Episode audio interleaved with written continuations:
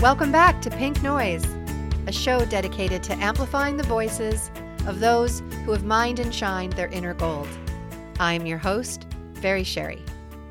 Today, as promised, a conversation with Susan Campbell, PhD. Her list of accomplishments are far too long to mention in this intro, but knowing she's lectured at Harvard, Stanford, and UCLA, and appeared on Good Morning America and CNN News, just to name a few, is enough to make me giddy and perhaps a little starstruck.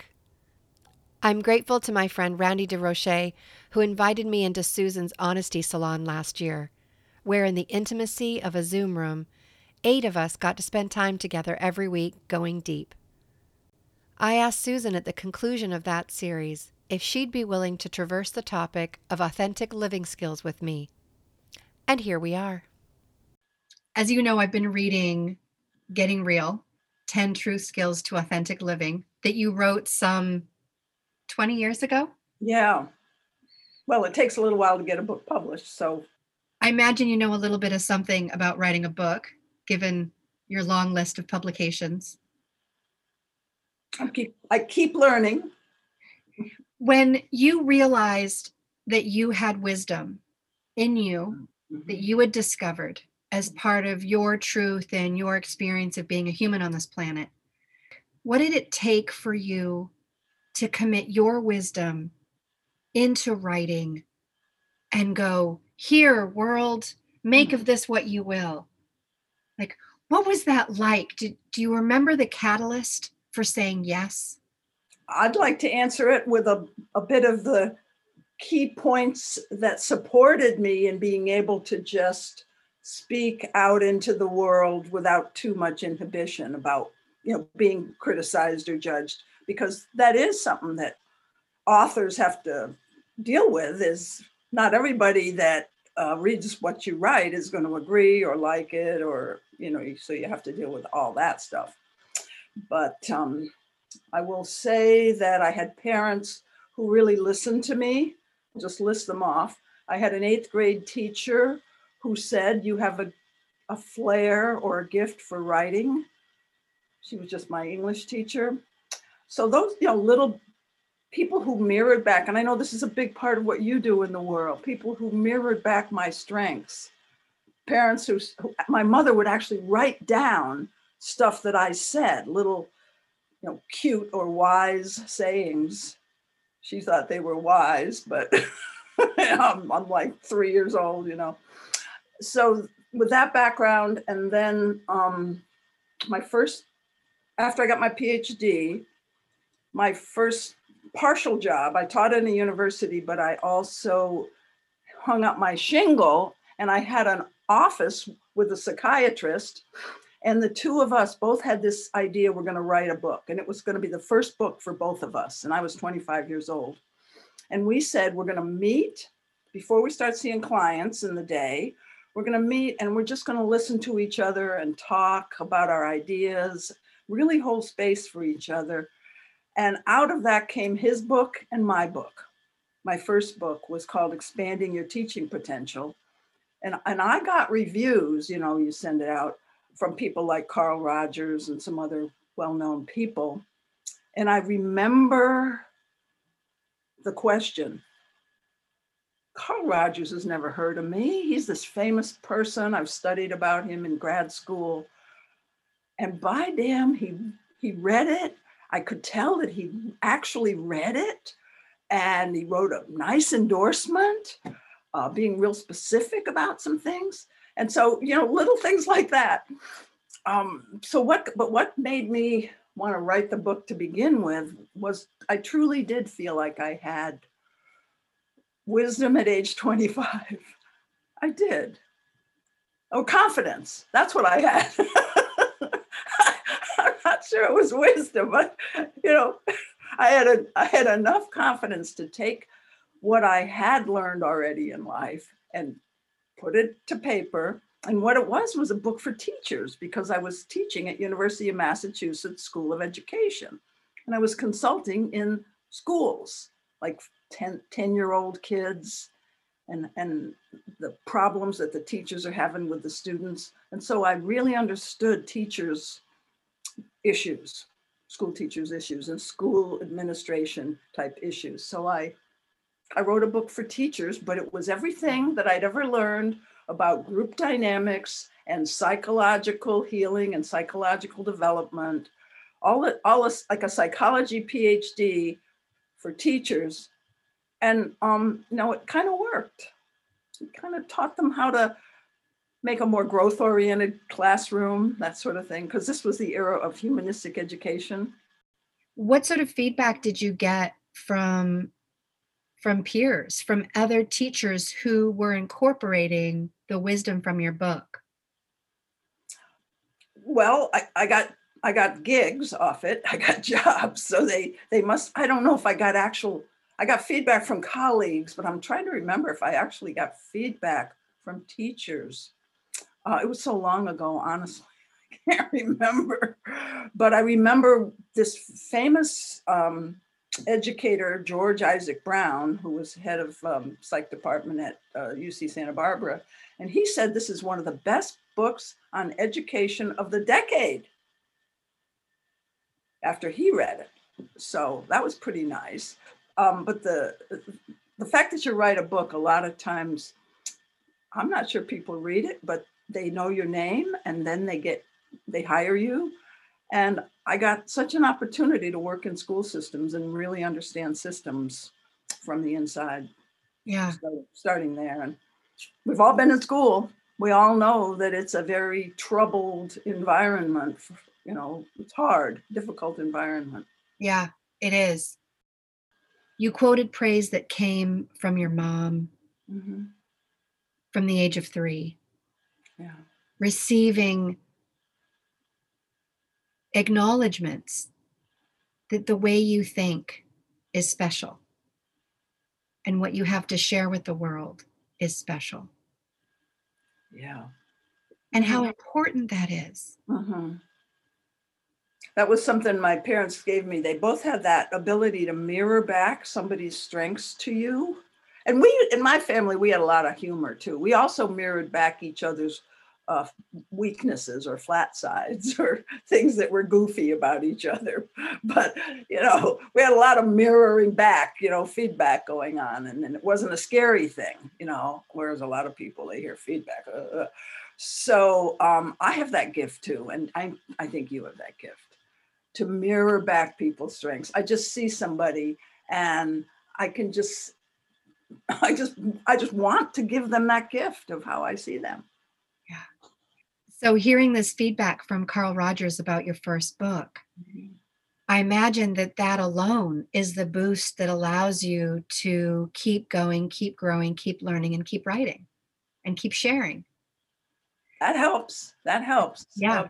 Big part of it is knowing there's an audience. I will write for myself. I mean, I did journaling for a lot of years. Just get up in the morning and write your thoughts. That that that's part of being a writer too. So I'll write for myself, but I think it really helps to know you're going to have an audience. And what was one of the lessons from the 10 truth skills that were was the hardest for you to incorporate, to to practice in your life? Yeah, good question.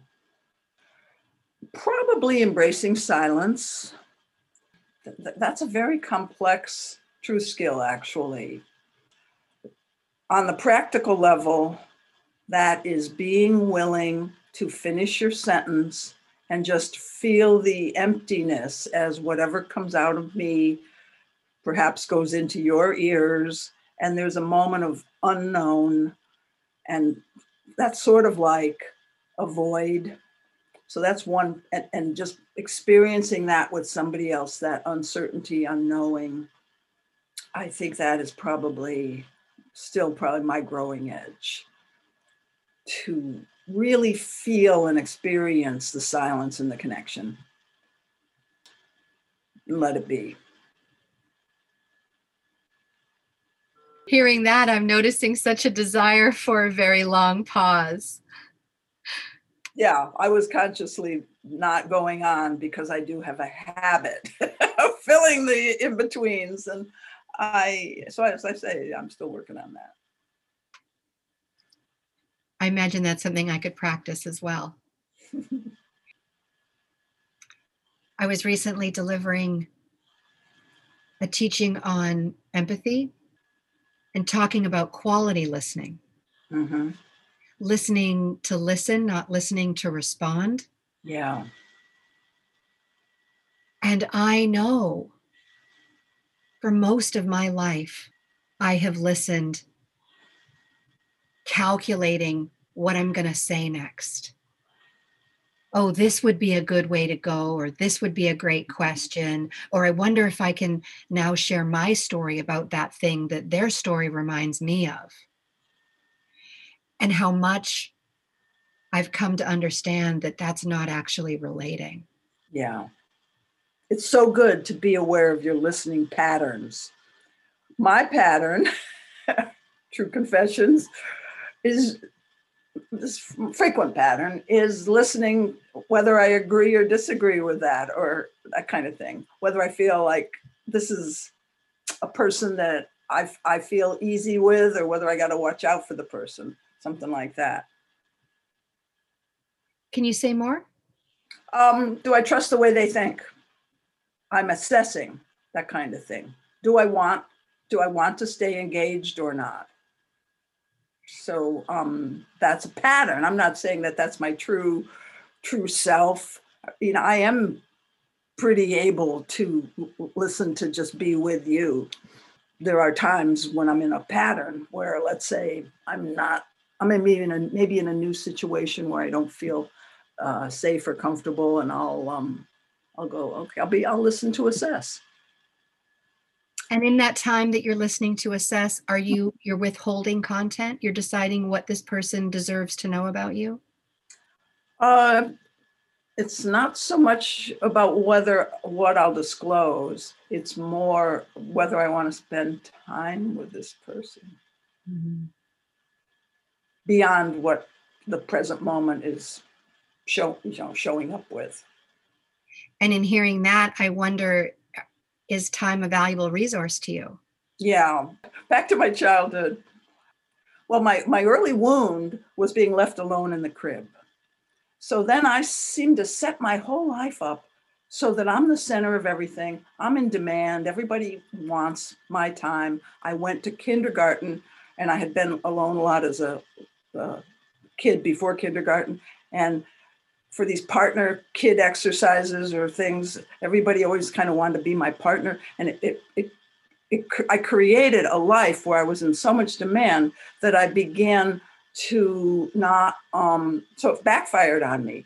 I began to uh, almost uh, like worry about people using me up. Can you give me some tips on setting boundaries? Yeah i had a hard time with that when i was um, teaching at umass and it seems like so long ago because it's it's so not an issue now but let me think how was it for me? I intended it for probably like you and most people who have issues of saying yes sometimes when you realize later you were too tired or you should have said no or maybe you were even being codependent which i was. You first you realize that it's caused i i realized okay it caused me pain it caused me um, to feel tired all the time and, and to even feel sorry for myself. So I remember speaking at a faculty meeting one time at UMass, and I said, I feel overworked and underloved. And then another time I said, you know, I got to go to the bathroom to get any privacy. You know, the grad students are following me all around, wanting some, you know, I mean, I can remember direct quotes from myself. You know, I was, I was in sad shape um, I was always pretty open about my inner experience. It, wasn't like I was afraid of judgment or those normal kinds of, you know, disapproval things. I was more afraid of being used up, I guess. So anyway, boundaries. I knew it was a problem, and I knew it was a problem. You know, so I first heard, first I felt myself uh, with in a little self pity and complaining, and then I made it an intention to do better. Um, but finally, what I learned was something I teach now, which is called the Daily Authenticity Inventory. And it basically says sometimes in the moment when you're asked, will, you know, will you come and help me put on a party or whatever, when you're asked something, my initial response will be enthusiastic. Oh, yes, I want to. But to, to realize that I can redo that. So the authenticity inventory is every night. Did I show up for myself? Did I say yes when I really, my true answer was no? When when was I dishonest about something or other? And so like do a little inventory and what what reason did I give myself for not telling the truth? Well, I wanted that friend to like me, stuff like that. And then the next question I ask myself is would it be, oh, what would my true answer be?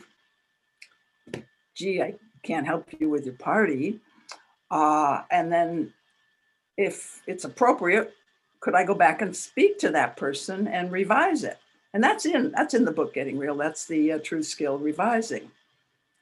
Oh, I think I remembered reading that one. That's the going out and coming in again. Oh, coming in again. And that's the best tool for learning boundaries because you can't always know exactly what you want or don't want in the moment sometimes because you know until you really get mastery of all your patterns so you realize later on i was in a pattern so i go back and i say you know i wanted so much to be a good friend but when i thought about it later i, I realized i've got too many things on my plate and what i can give you is this but i can't do that going out and coming in again was a, a game changer reading that chapter reading about that truth skill mm-hmm. I, I felt there was inherent permission mm-hmm. for me to reflect on the interaction that I had with someone, mm-hmm. Where maybe I offered myself in some way that um, maybe didn't feel great. Mm-hmm. Or actually, more to the point, I said something and then like I walked away and I went into another room and I replayed what I said mm-hmm. and I imagined how the other person might have heard it. Mm-hmm. And then this wave of like compassion and oh gosh, I need to clarify. I'd really like to go over that statement again and come back in and say, you know, when I just said that a minute ago, I'm wondering how that landed because I heard this thing in my head and I just want to clarify what I really felt or meant was and I've practiced it. That's beautiful. It's so healing and it's so empowering and it and it's humbling at the same time. Like, hey man, I'm I'm just practicing being human right here. Oh, yeah.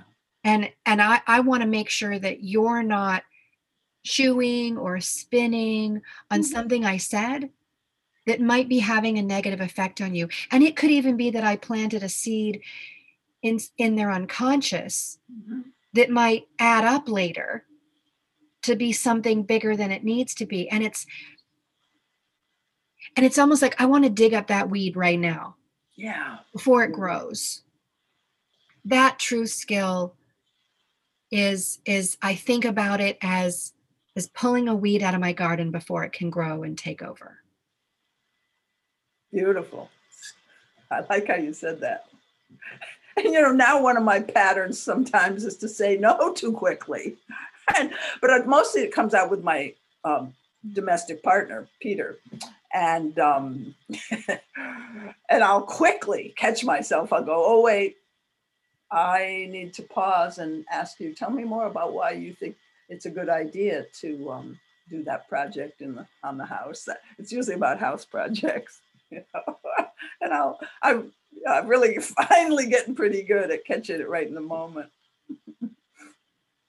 yeah. The truth skill about asserting what you want. When you were telling me the story about boundaries mm-hmm. and your process of checking in with yourself and doing the daily authentic inventory. Mm-hmm. When I was reading learning how to assert what you want and don't want, I thought, oh, I know how to ask for what I want. Mm-hmm. I think I'm pretty good at that. And then I did the self assessment quiz in the book. Yeah. And you may have seen me post about that recently. I thought. Because it was so, again, I use the word humbling mm-hmm. to realize that I care so much about not disappointing other people Mm-hmm. that I will bend, you know, my needs in service of being with someone else or being in the moment with someone else. And especially the question um, if you ask for what you want and you get a no, you know, do you have the courage to try again? And you had said that was one of the the harder ones for you. It was me. hmm Yeah, it was about sex in my second marriage. Yeah, it was. It was a tough one, but I uh, I wrote about it in the book. How I decided to keep asking, even if I was, you know, 50 50 or more, the, the answer would be no. I told him I was going to do that. So you set the expectation up accordingly in the relationship that this is a need I have. Mm-hmm. And because it's a need I have, I'm going to practice using my voice so I don't have resentment later or I don't have some self hatred later for not owning my experience. This is what I want. Yes, and and it's a pattern I have of giving up too soon, and I want to let you know that I'm consciously working on the pattern. The pattern of well, I I asked once or twice, and the answer was no, so I'm never going to ask again. That's what I'm calling the pattern, because I had that pattern. It's uh, it's gone now too. You know, you work on these things long enough, and the you know the big answer to anything about this is you you have the intent to change it, and it takes a while to actually change it. What I love about this example, I love it so much. In the book, when you talked about repeating the ask, when the desire was alive for you, Yeah. you would make the ask. And if I remember correctly, what happened over time is that your partner got to see and experience you and your desire, mm-hmm. and him not either being able or being willing to meet you there. Mm-hmm. And it became more of a organic unfolding of seeing how you were on different pages. And my mm-hmm. impression of that as the outside reader is that that might equal a less aggressive or a less friction oriented dissolving of the relationship Yeah. that, that it created a place of mutual understanding of where and why there isn't compatibility Mhm. and when a person suppresses what they desire and they keep it as their own pain and they don't speak what they want again and again to their partner until one day it's too much and they're like, I can't take it, I'm leaving. And the partner goes, But wait, like I didn't get to try harder or mm. something like that. Yeah, right.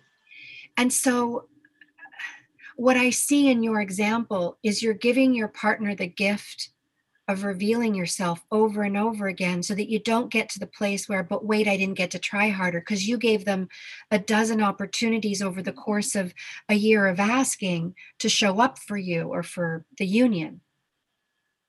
Yes, and he got to show his vulnerability and his sorrow about not not not being as attracted to me as he wanted to be. You know, mean, he liked me, but there was something off in the attraction thing, and um, and we we got to be very vulnerable with each other, and we were friends when we um, parted. We stayed friends. We we still correspond. We met up with each other about five years ago after 40 something years. Yeah. What do you think it takes to be vulnerable and to be willing to do what you did? That's a good question.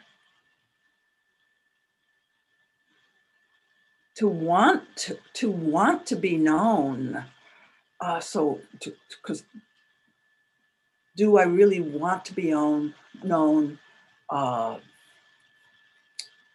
to even know myself is somewhat vulnerable. So it takes humility, uh, uh, you know, not having a fixed identity that oh this is this is who you've got to be to be a worthy human being I, I have a natural humility. I don't have this unrealistic idea of I have to be great or perfect or any anything in order to be a worthy human being. I've sort of got that one handled from the beginning, so maybe I was lucky there. But but it it boils down to humility and being okay with not being perfect and seeing flaws in myself and revealing those. Um, I guess if if you didn't get that when you were younger, you're gonna have to work work toward that. Um, be prepared to reevaluate what you were taught, your conditioning about what you have to be to be a worthy and good human being. Because so many of us were taught the wrong thing. I happen to be taught pretty good things. Be willing to question your conditioning. Yeah. And like if you catch yourself with, oh, I shouldn't have, you know, I shouldn't be, I shouldn't have this weakness. Um, like, take a look at that. So what what do I have to be to be worthy of love and self-respect? And um,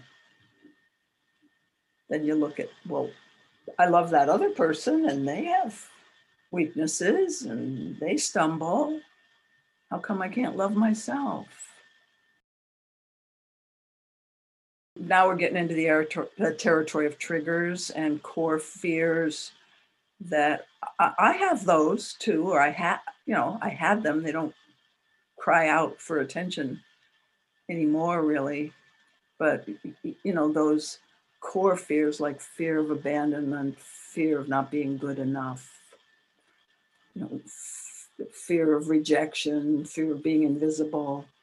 Um, we've all got something like that. And so if we can go, okay, I got that faulty idea about how you're supposed to be to be a worthy human being. I got that through a series of times when my core needs were not met. And then I made up a story, sometimes based on feedback from the environment, from uh, people who weren't very wise. But I, I made up the story that uh, I'm not worthy or I'm not lovable or something like that. And then what, what, what I like to teach people is first you just start with the feeling of, ouch, something has me feeling whatever the word is, unworthy or not good enough. And just start with the bodily sensation and the feeling, and then stay with that and open your breathing, open your heart to witness yourself in that feeling. And then if you just stay with the feeling and you stay with the current thing that triggered you and the current feeling, it'll often bring up an old memory. The child who, I'm thinking of one guy who, uh, who dropped the pizza, you know, who dropped the pizza when the family was out at the, because they let him hold it and he's like six years old and, you know, he just didn't have the coordination. And everybody got mad at him. And then he just started to collect evidence for the fact that he, he's, a, he's a screw up you know that he, he always he, he always screws things up and you know he's still dealing with that and, you know as a 50 year old man but now when his wife criticizes him and he feels that same thing he can bring tenderness he can have a memory of the six year old dropping the pizza and everyone criticizing him and he can go oh oh little guy you know i feel for you you got the wrong idea of you know, about yourself. And, and so somehow having, sometimes remembering even an incident that wasn't like the core incident, but just re- something you can remember that's like when you were tender and young. And that, that helps me bring tenderness to the places where I've been wounded. I feel really soft and open hearing that imagining in the story that you told being so young mm-hmm. and and not having the coordination, as you say, Mhm. and taking it on as a story, this evidence building. Yeah. And it seems to me that whatever story we want to validate in our head, we can find evidence that it's true. And so the opportunity is to tell the best story and then look for the evidence that supports that everything's good, that you are enough, that you are worthy of love, and you do have something to offer the world and others. And then you go look for evidence that that's true. We can do that consciously as adults. But if it doesn't work, because for some of us, conscious change also requires going down and looking at some of the unconscious resistances to making that shift to collecting evidence that I am worthy. So if there's if, if you just can't seem to get there with conscious change, like what you're suggesting, um, you may have to befriend that inner child over and over and over every time you get triggered for a while and until you really are more even about uh, shocks, let's say shocks to your system that are similar to those shocks that happened when you were young, young and impressionable. But then what you get, what you get, you're not looking for positive or negative. You just get that anytime anything comes to me that is painful or upsetting, I have this inner spacious presence. I call it the good mother archetype. I mean, it's Carl Jung, you know, not me, but it's a it's a wonderful thing to bring in as like intentionally i am going to be a good mother for myself i'm going to reparent myself in a way that maybe i didn't get when i was in my family of origin and every single one of us sherry has a sense inside of us no matter what kind of parents we had we have a sense inside of us of what feels good and nurturing and what doesn't so that says to me we've all got the capacity to love ourselves in the right way Yes, please, more of that. So, going back to the inner child and the places where we might have a memory of an experience and it's the origin for a story that we tell ourselves. Mhm. In practicing some self forgiveness, there was an exercise I remember that invited you to write down some things you don't like about yourself.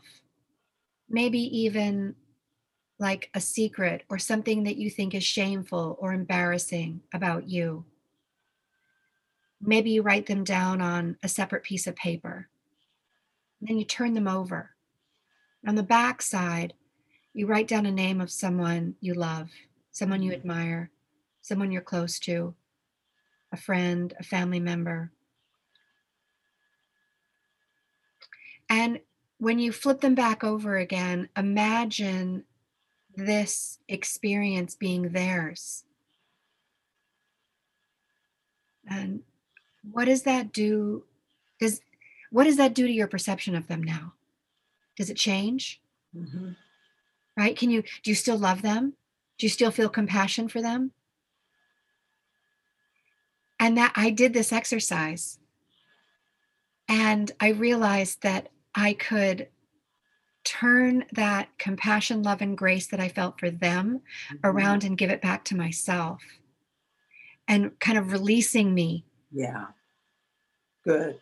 And I'm imagining that uh, that you know a lot about this exercise. Uh-huh. I've done di- different versions of it. One of them's in the Getting Real book called the Secrets Exercise. But that helps you re kind of like reframe the way you've been seeing yourself. Yeah, it's good exercise. How did you know that you were done with the 10 truth skills?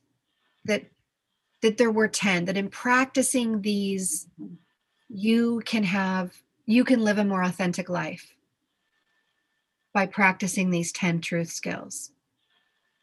Your your journey to to end there Hmm. while you continued with books and your own stories of transformation and evolving. Mm-hmm. But at some point, you put a period at the end and you finish the last page.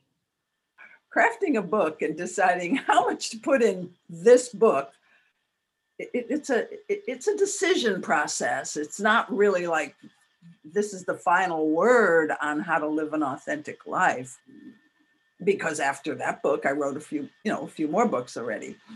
It's a good question that i haven't actually considered sherry. How did i just settle on the 10 i believe that i started with the idea of what gets in the way of people experiencing the reality of the moment to the fullest? Or what are the things we need? Because I believe that life is about learning from experience, learning and growing and evolving. But in order to learn from experience, you have to be able to actually experience the moment and not be just in your head all the time.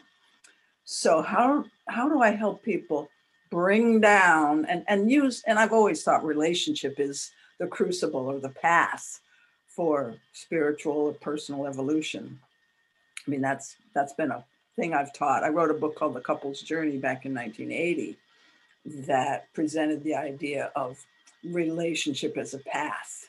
And, and if you have two people interacting, that is one of the most powerful growth paths, much faster and more powerful than therapy. Although if you have therapy and and a couple, then you then you really can move rapidly on the path. So back to getting real. So what do you need? Well, you need to be able to experience the moment. Okay, then you need, need to be able, you know, experience whatever's whatever's outside of yourself. And you need to know the difference between what you're actually seeing and what your mind does. So I was, I was trying to just build a ladder actually um, of like the most basic is you have you know you have to be present to win kind of thing. And then the next one was well you, you have to be able to reveal more of yourself. If if you're going to get accurate feedback from the environment you've got to reveal what's really there not something that um, is your act. And i'm not the first person who said most of this stuff but i just packaged it in a in a way that could be a curriculum. So okay and then you need to really be curious about how you impact the environment. so that's the third truth skill. Uh, I think I called it thriving on feedback, because to me, feedback loops is what helps all systems. I, I, I truly have an optimistic view of the world. If we could all like clean the lenses of our perception and get accurate feedback loops going, everything in the world is interdependent and we're get, if we could just give each other accurate feedback about what I really want and need and what I really can and can't give you. Simple thing like that. You know, I mean, the world would work. I want a world that works for everybody. Okay. And, you know, and then I, you know, then I went on to asking for what you want because that's one of the hardest things to be transparent about. And, so forth and so on. And then, of course, sometimes you screw up, so you have to be able to revise. That's going out and coming in again and um, and then I began to get into the more advanced truth skills. Holding differences is very advanced, and and I care about the polarization in the world. I care about the split off parts of the person, like you know you're, you're at war within yourself, and you know being able to know your different parts and have all your parts listening to each other, because that that's necessary. If, if you're going to have a coherent uh, relationship with anybody, it's nice if all your parts are talking to each other and you're not at war within yourself. Yes, I want to have sex tonight. No, I don't want to have sex tonight. Yes, I want to marry you and I don't want to marry you. I mean, that's pretty confusing to a relationship. You know? Of course, ambivalence. you know, now I'm riffing here, but of course, ambivalence is a basic thing we all have to come to terms with too but being able to hold ambivalence in a, in a frame that says, like in the, one of the truth skills is sharing mixed emotions. I want to tell you the truth, but I'm afraid of how that might affect our relationship. So let me be very careful here, that type of thing. so I, I, I just kind of walked myself through what it takes to have a growthful relationship that contributes to the healing of people and the earth. So the holding differences thing is we need to understand the dynamics of polarity. And um, I, I won't I won't riff too far on that right now. And then that that last one about embracing silence was sort of like my uh, my ultimate edge. You know, I told you in the beginning of our talk here that it's sort of my growth edge, and I believe it's kind of the growth edge of the culture because life is uncertain. The next moment is unknown, and if we can just feel into all the complexity, but not kind of knowing what's going to come out of it. Uh, I do believe that we can learn to not have to know too many steps ahead. Uh, where is this all going? But trust ourselves in the moment to show up for the next moment. If I'm more present in this moment, I'll have I'll have more of my resources available for the next moment. And that's really what embracing silence is. It's just a, about like I call it surfing life. Like like a surfer doesn't plan what he's going to do next. He's in total relationship with a constantly ever-changing, unknown, uncertain world. And so these are really capacities. You know, if you get to that last one, we're talking about capacities for coping with constant change. And and and diff- and then the holding differences is capacity for dealing with people who see the world very differently from yourself. And I think change and conflict are the the big social challenges of our time. So I I do try to put this in a bigger frame that's getting real, truth skills. That is the most gorgeous, delicious summary. I'm like, my jaw is open. I'm like making notes as you're talking because I I love your description, especially when you began by saying I was building a ladder. Hmm. like what's what step one and what step two you know must be present to win so let's work on our awareness and what we're noticing mm-hmm. noticing when we're afraid noticing when we're holding back noticing when we're scared mm-hmm.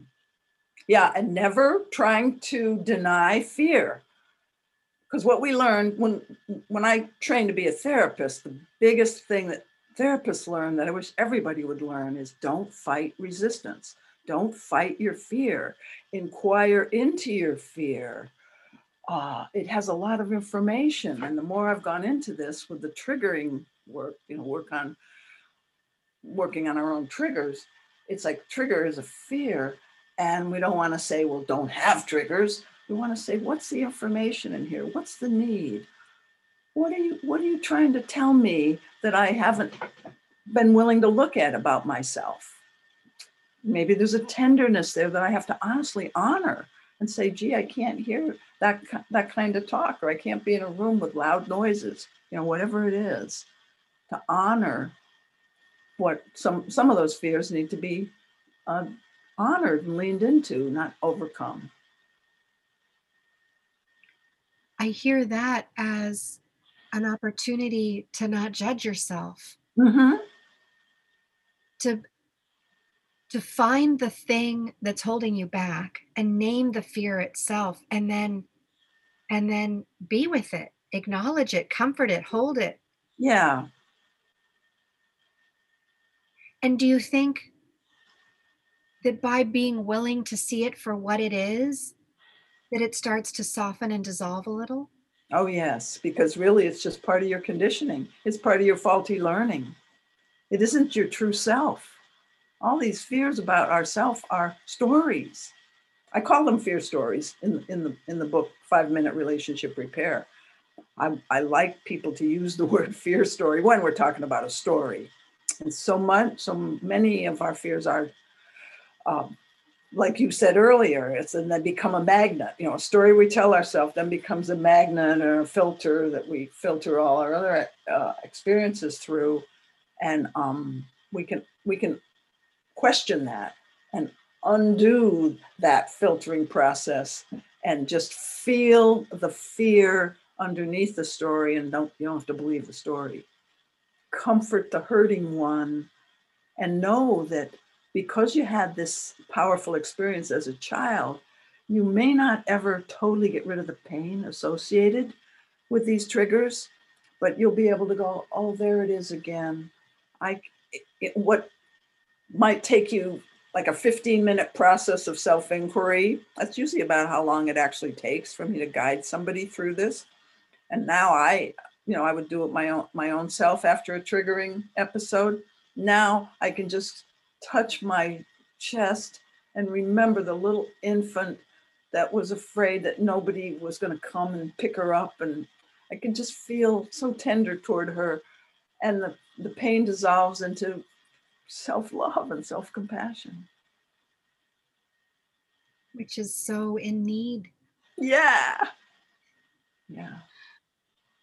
Because we, you know, if we want to solve the problems of the world, it's back to back to being better humans. We can't shrink our world to fit this tiny little comfort zone. And, and so many of us do. You know, that's one of the reasons we lie, sugarcoat, and pretend is to stay comfortable and to at least get the illusion that you're in control. Because uh, when you start interacting with reality, uh, it's pretty hard to it's pretty hard to feel in control. you're you're in dialogue, you're in synergy, but you're not in control. So we um, we learn that we don't need control when we know how to relate. Mm-hmm.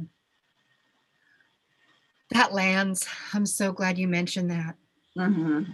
When I read the part about are you communicating to control or are you communicating to relate, I saw patterns mm-hmm. um, in my marriage that that failed, and I was very attached to the outcome that I wanted from a given interaction. Mm-hmm.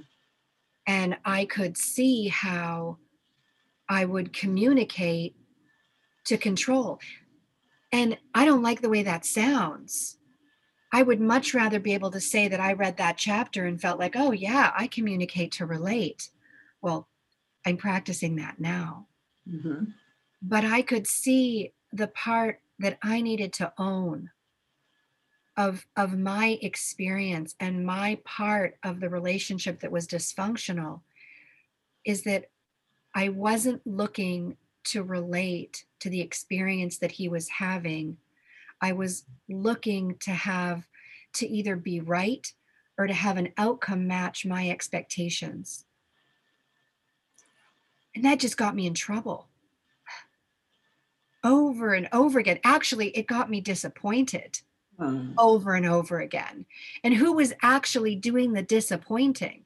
If my partner was exactly who he said he was, pretty consistently, mm-hmm. I was setting myself up to fail by wanting more from a situation or wanting something different other than what he was prepared to give. And you know what happens So if you had learned back then, you had learned back then to inquire. I know you know how to do this now, Sherry, but to inquire into maybe his answer to you that wasn't exactly the answer you were hoping for to you know tell me more about why you feel that way or just something like that. You probably would have been able to handle his answer but you were afraid you couldn't handle the answer. Does that ring a bell at all? Ding ding ding ding ding. Oh, I mean, we, sometimes we just have to take a risk to and and big risk is inquire into my own resistance inquire into the other person's resistance. If that's if that's the frame we're talking about here you want one thing and he wants something else. If you inquire into that all of a sudden you've just let go of control. And, and you've got a new kind of control which is your is relating which is much a much more powerful stance. All of a sudden i go oh i can hear that. I didn't realize i can hear that and it, it, it totally hurts when I hear that. But I can, that's the part though. That's when we go to triggers again. it might totally hurt and we might have to learn a little more about soothing our own hurts. So I'm just kind of correcting myself here. There might be a little more work in there Mm, um, for some of us. yeah, I appreciate that for any of our listeners who, you know, are wanting to see how this might relate for them or show up in their life. Mhm. And what I heard in the example you you just shared is I saw myself freezing and withdrawing. Mhm. um, uh, without the skill, without the skill of being with the thing that hurts to hear. Yeah. I remember my tendency would be to freeze and withdraw. And, And th- good to be able to admit that to yourself. Yeah. Mhm. And is it is it kind of worthy? Can you still be a worthy human being when you sometimes freeze and withdraw when you hear bad news?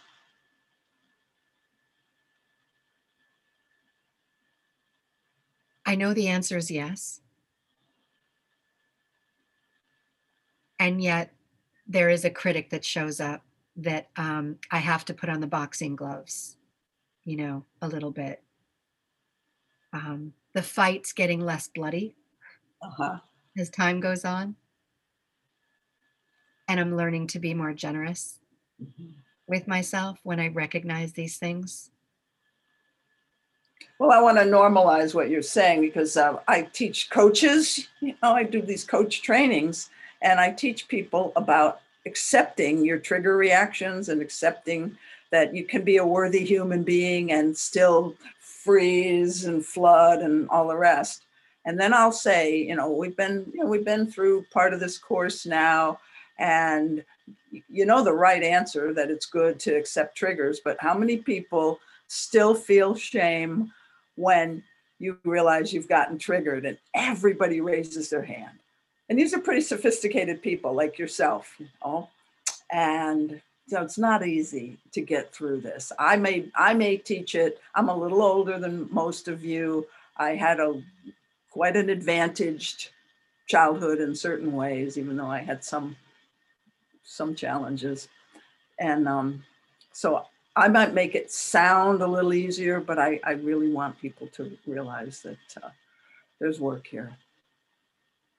But it's doable work. Yeah, it is doable work. And I think it begins this idea of outing yourself. So, something you said in your summary of um, how did you come up with the 10 and you were building the ladder? When you said, I want to share something with you, but I'm afraid, Mhm. That to me is the ultimate reveal of mm-hmm. present moment awareness of acknowledging that there's something important and that you feel vulnerable and a little tender. You're conscientious about how it might land. And and even going so far as to say is this the right time and space for it? Right. you know creating that set and setting you know right before you said that that i want to share but i'm afraid you were talking about um, you know asking for what you want and why is it so hard? And what are we afraid of? And as i as i kind of check those questions that come up so often like what is in the way of us revealing more of ourselves? I often come back to uh, dr gabor mate's teaching on attachment versus authenticity So say more about what you mean there or what you Yeah. said. So, what I mean there is our desire to have belonging, a sense mm. of belonging, to, to fit in, to be with the people in our lives. Mm-hmm. And I'm thinking about the core wound that you shared mm-hmm. about um, your experience in the crib and how that led you to become a young person desiring attention. Yeah. So the need to fit in and belong, that we will let go of being a fully self expressed individual Mhm. to fit into a set of circumstances because that need is greater Yeah. than being fully self expressed in a in an honest and open way. So, what that looks like for me in addressing my core wound is that idea that I told myself a story that I was too much. Mm-hmm. That in mm-hmm. order to fit in with my family, I needed to contain myself, to be smaller, to not be so loud. Okay, so you do what you need to do in the moment mm-hmm. to survive, whatever your version of surviving looks like, given the way that you were raised. So you do what you need to do to survive. At some point, you become an adult. Mm-hmm. And who's there to teach us? You know, you referred to kind of unlearning. Yeah. A couple times today. Mm-hmm. And like how, how do we how do we get there? How do we get there sooner? How do we get to that unlearning sooner where we get to take off? Okay, I don't need to survive anymore in someone else's story. Yeah. Well, it would be nice if we could more more often say is is this behavior meeting an actual need that I have now? This toning myself down. You know, I'm imagining that you then probably learned to tone yourself down a little. Is that right? Yes, at times. At times, yeah. Well, some people who had your story would learn to tone themselves down and you know not be the first to speak in a group and stuff like that. You know, hang back a little. Okay, not not Sherry, but um, so you then you go, well, is this is this is this getting me what I really want? And so again, you might need to do little personal check-ins at the end of the day. Am I am I truly being my authentic self here? And then if you just give yourself enough feedback around questions like that, you will gradually go, you know, that pattern worked then. I mean, we can read this in books, and so there's a lot of self help about this, but life could teach you this if you were really paying attention. Uh, geez, I don't need to tone myself down. My husband loves me loud and big and needy. You know, I was taught don't be needy, don't be high maintenance. Well, geez, you know, it's that that was that was then. This is now. And if people could just keep asking, you know, that might have been then, but is it now? The, the well, feedback from life will teach you everything that you need to know, but listening to podcasts, reading books, and so forth will help you get there faster. what a perfect way to close a reminder to listen to podcasts and read books and and be with right now Mm-hmm. Use use your life as information. Use your feelings as information. Yeah, take advantage of all the feedback loops that you're a part of here and now. Now, that will teach you how to deal with the complexity of the way reality really is. Because that's our next developmental task as humanity is dealing with more complexity than our brains have been trained to handle up to the up to now but we can we can keep evolving. Here's hoping. I hope I live to see it. I do too. Thank you for your time today. Oh, it was lovely being with you, Sherry. It's been a true gift. Mm. And that's another episode of Pink Noise. Thanks for listening. I'm still in shock that I had a conversation with Susan Campbell. and talking about life as a surfer, experiencing the moment and not predicting what's going to happen next. So, with that in mind, I'll leave you in suspense about next week's guest. Until then, keep mining and shining the gold within.